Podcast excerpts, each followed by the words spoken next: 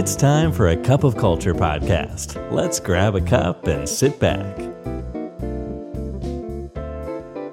ได้เวลาจิบกาแฟคุยกันเรื่องวัฒนธรรมองค์กรกับ A Cup of Culture แล้วนะครับ สวัสดีครับคุณผู้ฟังครับ ขอต้อนรับคุณผู้ฟังเข้าสู่กาแฟแก้วที่ 369 กับผมบอลสุรัตน์โพธิปราศาสครับ ครับแล้วก็สำหรับคุณผู้ฟังนะครับที่ อยากจะลงมือสร้างลงมือออกแบบวัฒนธรรมองค์กรด้วยตนเองนะครับ โดยไม่ต้องพึ่งพาที่ปรึกษาเนี่ยนะครับคุณผู้ฟังก็สามารถที่จะเข้ามาเรียนรู้วิธีการเครื่องไม้เครื่องมือนะครับจากหลักสูตร Oc Culture Fundamentals นะครับซึ่งทางเราจัดขึ้นครับในวันที่ 20 21 นะครับแล้วก็วันที่ 26 27 กรกฎาคมนี้นะครับ ตอนนี้ที่นั่งเหลือไม่เยอะแล้วนะครับ คุณผู้ฟังที่สนใจสามารถเข้าไป อ่านรายละเอียดแล้วก็สมัครได้ที่เพจ A Cup of Culture นะครับ เราพิมพ์ไว้ที่บนสุดของเพจเลยครับ และในกาแฟแก้วที่ 369 นี้เนี่ยนะครับ ผมอยากจะชวนคุณผู้ฟังมาพูดถึงคำคำหนึ่ง ซึ่งในช่วงหลังเนี่ยเราได้ยินกันเยอะนะครับ ก็คือคำว่า soft power นั่นเองนะครับจริงๆคำว่า soft power นี่ไม่ใช่คำใหม่นะครับ มีมานานละ แต่ว่ามาดังเป็นกระแสมากๆเลย ก็ตอนที่ศิลปินของไทย ฮิปฮอปสาวน้องมิลลี่นะครับได้ไปขึ้นเวทีนี้นะครับ แล้วก็มีโอกาสได้เอาไอ้ข้าวเหนียวมะม่วงของเราไปทานไปด้วย แล้วก็แรปไปด้วยนะครับ อยู่ข้างบนเวทีนะครับ และคำว่า soft power ก็กลับมาอีกครั้งหนึ่งนะครับ มีการพูดถึงเรื่องนี้กันค่อนข้างมากนะครับ และผมคิดว่าอีกส่วนหนึ่งก็คือที่คำว่า soft power เริ่มที่จะมีการพูดถึงมากยิ่งขึ้นอีกครั้งหนึ่งเนี่ยก็ตอนที่ทางอาจารย์ชัชชาติเนี่ยนะครับได้รับเลือกตั้ง แล้วก็อาจารย์ชัชชาติก็ใช้ soft power อย่างเต็มที่เลยนะครับ ทั้งก่อนการเลือกตั้งแล้วก็หลังจากที่ท่านได้รับการเลือกตั้งเป็นผู้ว่ากทม คนปัจจุบันแล้วนะครับ soft power ที่อาจารย์ชัชชาติใช้ก็คือการที่ไม่ต้องลงทุนลงแรงอะไรนะครับ แต่ใช้ความเป็นแบบอย่าง ใช้การไลฟ์สด ใช้การไปถึงพื้นที่อยู่กับประชาชนนะครับ แล้วก็ถ่ายทอดให้คนอื่นๆเห็นด้วยนะครับ มากกว่าใช้กฎหรือการใช้คำสั่งอะไรให้กับทางผู้บริหารของกทม หรือว่าหน่วยงานที่เกี่ยวข้องแต่ใช้การลงมือทำด้วยตัวเอง ความเป็นแบบอย่างของตัวเอง การไปติดตาม การไปลงพื้นที่ด้วยตัวเอง การตื่นมาทำงานแต่เช้านะครับ การให้ความสำคัญเรื่องการออกกำลังกาย การที่สร้างการมีส่วนร่วมของผู้คนนะครับ การเข้าถึงง่ายนะครับ โดยไม่ถือเนื้อถือตัวต่างๆ พวกเนี้ย ก็เป็น soft power อย่างหนึ่งที่ส่งผลไปถึงคนที่จะต้องทำงานร่วมกันกับท่านนะครับ ไม่ว่าจะเป็นผอ.เขตต่างๆ หรือผู้บริหารของกทมเองในระดับต่างๆ รวมไปถึงหน่วยงานที่เกี่ยวข้องและต้องทำงานกับกทมด้วยนะครับ ก็จะได้เห็นว่าความเอาจริงเอาจัง ความกระตือรือร้น แล้วก็ความโปร่งใสเนี่ยมันเกิดขึ้นนะครับ โดยผ่านการไลฟ์สดผ่าน social media แล้วก็ทำให้เห็นจริง ๆ ว่า การทำงานเนี่ยมันไม่ใช่ทุกอย่างที่จะต้องใช้เงินใช้ทองอะไรมากมายนะครับ ใช้ความเอาจริงเอาจัง ใช้ soft power พวกนี้ออกมาช่วยได้ครับ แต่ถ้าเราพูดถึงความหมายของ soft power จริง ๆ เลยเนี่ยมันก็น่าจะนานแล้วนะครับ จริง ๆ มันก็เป็นคำพูดในเชิงวิชาการนะครับ ที่เกิดขึ้นโดยโจเซฟไนนะฮะในปี 2004 นู้นเลยที่เขามีหนังสือ soft power ขึ้นมานะครับ ซึ่งเขาบอกว่า ไอ้การใช้ soft power เนี่ยนะครับมันก็คือการที่ใช้อำนาจในเชิงของการสร้างอิทธิพลแบบเบาๆ โดยไม่ได้ใช้กำลัง โดยไม่ได้ใช้คำสั่ง โดยไม่ได้ใช้ความได้เปรียบของการเป็นประเทศมหาอำนาจอะไรอย่างเงี้ยไปครอบงำคนอื่นนะครับ แต่ใช้สามอย่างด้วยกันก็คือการเอาเรื่องของวัฒนธรรม เรื่องค่านิยมทางการเมืองนะครับ แล้วก็นโยบายทางต่างประเทศเนี่ย ไปโน้มน้าวจูงใจประเทศอื่นๆครับที่เขาอยากจะทำตาม หรือเห็นความสำคัญในเรื่องเดียวกันกับสิ่งที่ประเทศเราเห็นกันครับ แล้วก็ในช่วงหลายปีที่ผ่านมาแล้วนะครับอับต้องเรียกว่าเป็น 10-20 ปีที่ผ่านมาเนี่ยหลาย ๆ ประเทศก็ใช้ soft power ได้อย่างดีนะครับ และอย่างที่เราทราบกันว่าประเทศหนึ่ง ซึ่งเป็นแบบอย่างของการใช้ soft power ได้ดีมาก ๆ เลย ก็คืออย่างประเทศเกาหลีเป็นต้นนะครับ วัฒนธรรมของเกาหลีต้องบอกว่าถ้าย้อนไปสัก 20 กว่าปีที่แล้วเนี่ยผมว่าไม่มีใครรู้จักอะไรจากประเทศนี้เท่าไหร่นักนะครับ ถ้าเป็นประเทศในเทือกนี้เนี่ยคนจะรู้จักจีนหรือญี่ปุ่นมากกว่า ดูภาพยนตร์ก็ภาพยนตร์จีนฮ่องกง ญี่ปุ่นอะไรแบบนี้มากกว่าถูกไหมครับ แต่กลายเป็นว่าตอนนี้เนี่ยวัฒนธรรมของเกาหลีหรือ entertainment ต่างๆเนี่ยมามีอิทธิพลครอบงำ ไม่ใช่เฉพาะในภูมิภาคนี้นะครับ คนทั้งโลกเลยนะครับแซงหน้าประเทศอย่างญี่ปุ่น หรือประเทศจีนฮ่องกงอะไรแบบเนี้ยไปไกลมากแล้วผ่านพวก entertainment ต่างๆ ของเขานะครับ ไม่ว่าจะเป็นเรื่องของซีรีส์เอ่ยเรื่องของดนตรีเอ่ย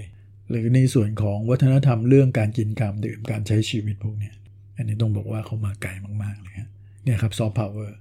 นี่ถ้าเรามาดูในบริบทขององค์กรบ้างนะครับ soft power มันคืออะไร ในมุมของผมเองเนี่ยผมคิดว่ามันอาจจะแบ่งเป็น2ส่วนใหญ่ ๆ ด้วยกันนะครับ ส่วนที่ความหมายที่แคบลงมาหน่อยเนี่ยก็อาจจะเป็นเรื่องของการใช้อำนาจแบบไม่ใช้อำนาจ เอ๊ะมันหมายถึงอะไรนะครับ แน่นอนครับคนที่มีอำนาจในองค์กรเนี่ยโดยตำแหน่งโดยไทเทลเขาเนี่ยเขาสามารถที่จะใช้สิ่งหนึ่งที่เรียกว่า authority ซึ่งมาโดยตำแหน่งของเขาแล้วเนี่ยกับคนที่อยู่ในหลายคอมานได้อย่าง เต็มที่นะครับ ซึ่งชิ้นนั้นเนี่ยเราอาจจะเรียกว่า hard power นะครับ ก็คือการใช้คำสั่ง การใช้กฎระเบียบ การใช้ตัวชี้วัด ใช้ standard อะไรต่างๆ ขององค์กรเนี่ยเป็นตัวกำหนดนะให้คนนั้นทำอย่างนั้นทำอย่างนี้ พูดง่ายๆว่าถ้าอยากให้ใครทำอะไรก็ใช้การสั่งเอาเลยนะครับ แล้วก็ใช้กฎระเบียบขององค์กรในต่างๆเนี่ยเป็นตัวกำหนดเพื่อให้เขาทำนะครับแต่มุมนึงเนี่ยนะครับผู้นำเองเนี่ยก็สามารถที่จะใช้ soft power ได้นะครับ หรือบางคนเลือกที่จะใช้ซอฟต์พาวเวอร์มากกว่า แทนที่จะใช้ authority หรือ hard power เป็นหลัก ยกตัวอย่างเช่น ก็อาจจะใช้การสร้างการมีส่วนร่วมนะครับ การที่ทำให้ทีมหรือคนที่อยู่ในทีมของเราเนี่ยแทนที่เขาจะรู้สึกเขาถูกบังคับเนี่ยเขามีโอกาสได้แสดงความเห็น ได้มีโอกาสในการนำเสนอไอเดียนั้นไอเดียนี้ และถ้าสมมติว่าเขารู้สึกว่างานชิ้นนั้นๆเน่ยเขามีส่วนในการได้ร่วมคิดร่วมสร้างมันขึ้นมาเนี่ยไอความรู้สึกความเป็นเจ้าเข้าเจ้าของ ความรับผิดชอบ ความอยากจะติดตามมันจนจบเนี่ยนะครับโดยที่ไม่ต้องคำนึงว่า เอ้ยเราถูกจ้างมาแค่นั้นแค่นี้นะครับ ตรงนี้มันเกินหน้าที่เราหรือเปล่าอะไรเงี้ยมันก็จะน้อยลงถูกไหมครับ โดยที่ไม่ต้องใช้คำสั่งโดยที่ไม่ใช้อำนาจอะไร อันนี้ก็เป็นซอฟต์พาวเวอร์รูปแบบหนึ่งหรือหัวหน้างานบางคนก็อาจจะใช้การเป็นแบบอย่างให้ดูนะครับทำเป็นตัวอย่างให้เห็นทำไปเรื่อยๆ แบบนี้ครับ จนกระทั่งทางทีมงานทางลูกน้องก็ อยากทำตามด้วยความสมัครใจนะครับ หรือแม้กระทั่งใช้การร้องขอก็ได้ แทนที่จะใช้คำสั่งอะไรเนี่ยนะครับ ครั้งพนักงงานอาจจะต้องทำงานล่วงเวลาบ้าง อาจจะต้อง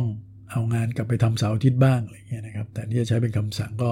ใช้การร้องขอใช้การขอความร่วมมืออะไรต่างๆ พวกเนี้ยอันนี้ก็ก็เป็น soft power รูปแบบหนึ่งได้เช่นเดียวกัน ซึ่งเรื่องพวกนี้ต้องบอกว่า ทางคนที่เป็นหัวหน้าคนแต่ละคนเนี่ยก็ถนัดแตกต่างกันไปนะครับ ซึ่ง สำหรับบางคนก็ใช้ได้ง่าย บางคนก็ใช้ได้ยาก หรือบางคนก็ไม่รู้สึกว่าตัวเองอยากจะใช้ soft power เท่าไหร่ ก็รู้สึกว่าก็ใช้ hard power ไป มันก็ดีมันก็มันก็ง่ายดีตรงๆไปเลย นี้ใครจะใช้แบบไหนเยอะเนี่ย อันนี้ก็ขึ้นอยู่กับตัวบุคคลแล้วละครับนะครับ บางคนก็เน้น hard power เป็นหลักนะครับ บางคนก็ soft power เป็นหลักเลยก็มี หรือบางคนเลือกที่ผสมผสานทั้ง 2 แบบนะครับ ถ้าถามว่าส่วนตัวผมก็เห็นว่าทั้ง 3 แบบเนี่ยใช้ แบบใดแบบหนึ่ง หรือผสมผสานเนี่ยผมก็เห็นคนที่ประสบความสำเร็จในการใช้มาแล้วทั้งสิ้นนะครับ อันนี้มันอยู่ที่ว่าเขาสามารถใช้ประเภทของ power ที่เขาเชื่อเนี่ยได้ดีแค่ไหนนะครับอะอันนั้นคือความหมายในมุมแคบหน่อย นี่ใน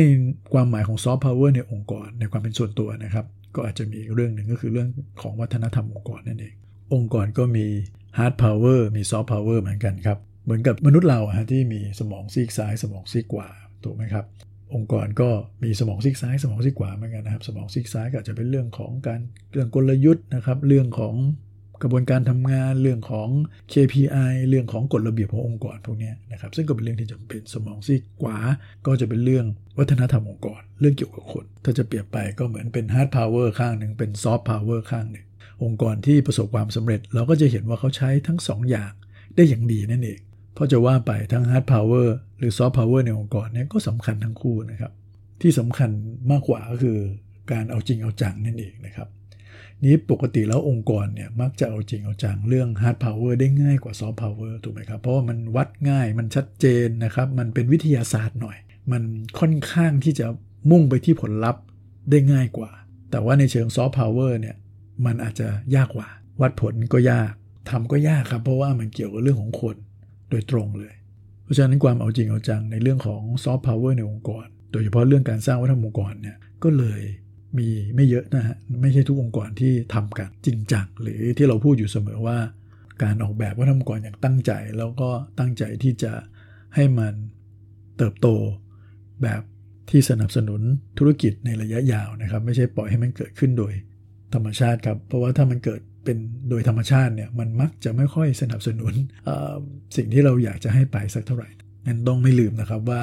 มันมี soft power นี้อยู่จริงนะครับ และท่านสามารถใช้มันได้ เหมือนกับเหมือนกับที่ประเทศบางประเทศใช้กันถูกไหมฮะแล้วเขาก็ประสบความสำเร็จละเหมือนผู้นำบางคนนะครับใช้ในองค์กรที่สามารถใช้ soft power ได้อย่างดีด้วยนะครับ หรือแม้กระทั่งองค์กรที่ ตั้งใจสร้างวัฒนธรรมองค์กรเราก็เห็นมากมายแล้วครับว่าเขาก็จะได้ประโยชน์ในเชิงทั้งผลลัพธ์ขององค์กรด้วยนะครับ แล้วก็สร้างการสร้างการมีส่วนร่วม การสร้าง engagement ในองค์กร แล้วก็เป็นองค์กรในฝันของหลาย ๆ คนที่ดึงดูด talent ต่าง ๆ ให้อยากมาทำงาน เพราะฉะนั้น soft power มีอยู่จริงนะครับ อย่าลืมไปแล้วก็ไปให้ความสนใจกับ hard power แต่เพียงอย่างเดียวครับ แต่ถ้าหลาย ๆ คนไม่รู้ว่าจะเริ่มต้นยังไงดีก็สนใจแล้วก็ ท่านเองอาจจะมาเรียนเองหรือว่าจะส่งคนมาเรียนได้นะครับ ในหลักสูตร Oc Culture Fundamental ของเราอ่านี่ต้องขายของสักนิดหนึ่งนะครับ ซึ่งเรากำลังจะจัดขึ้น อันนี้เป็นรุ่นที่ 3 แล้วนะครับ แบบออฟไลน์เป็นครั้งแรกด้วยครับ ก็ลองไปดูรายละเอียดได้ครับ วันนี้กาแฟหมดแก้วแล้วนะครับ อย่าลืมนะครับไม่ว่าเราจะตั้งใจหรือไม่ก็ตามเนี่ยวัฒนธรรมองค์กรมันจะเกิดขึ้นอยู่ดีครับทำไมเราไม่มาสร้างวัฒนธรรมในแบบที่เราอยากเห็นกันล่ะครับ สวัสดีครับ And that's today's Cup of Culture. See you again next time.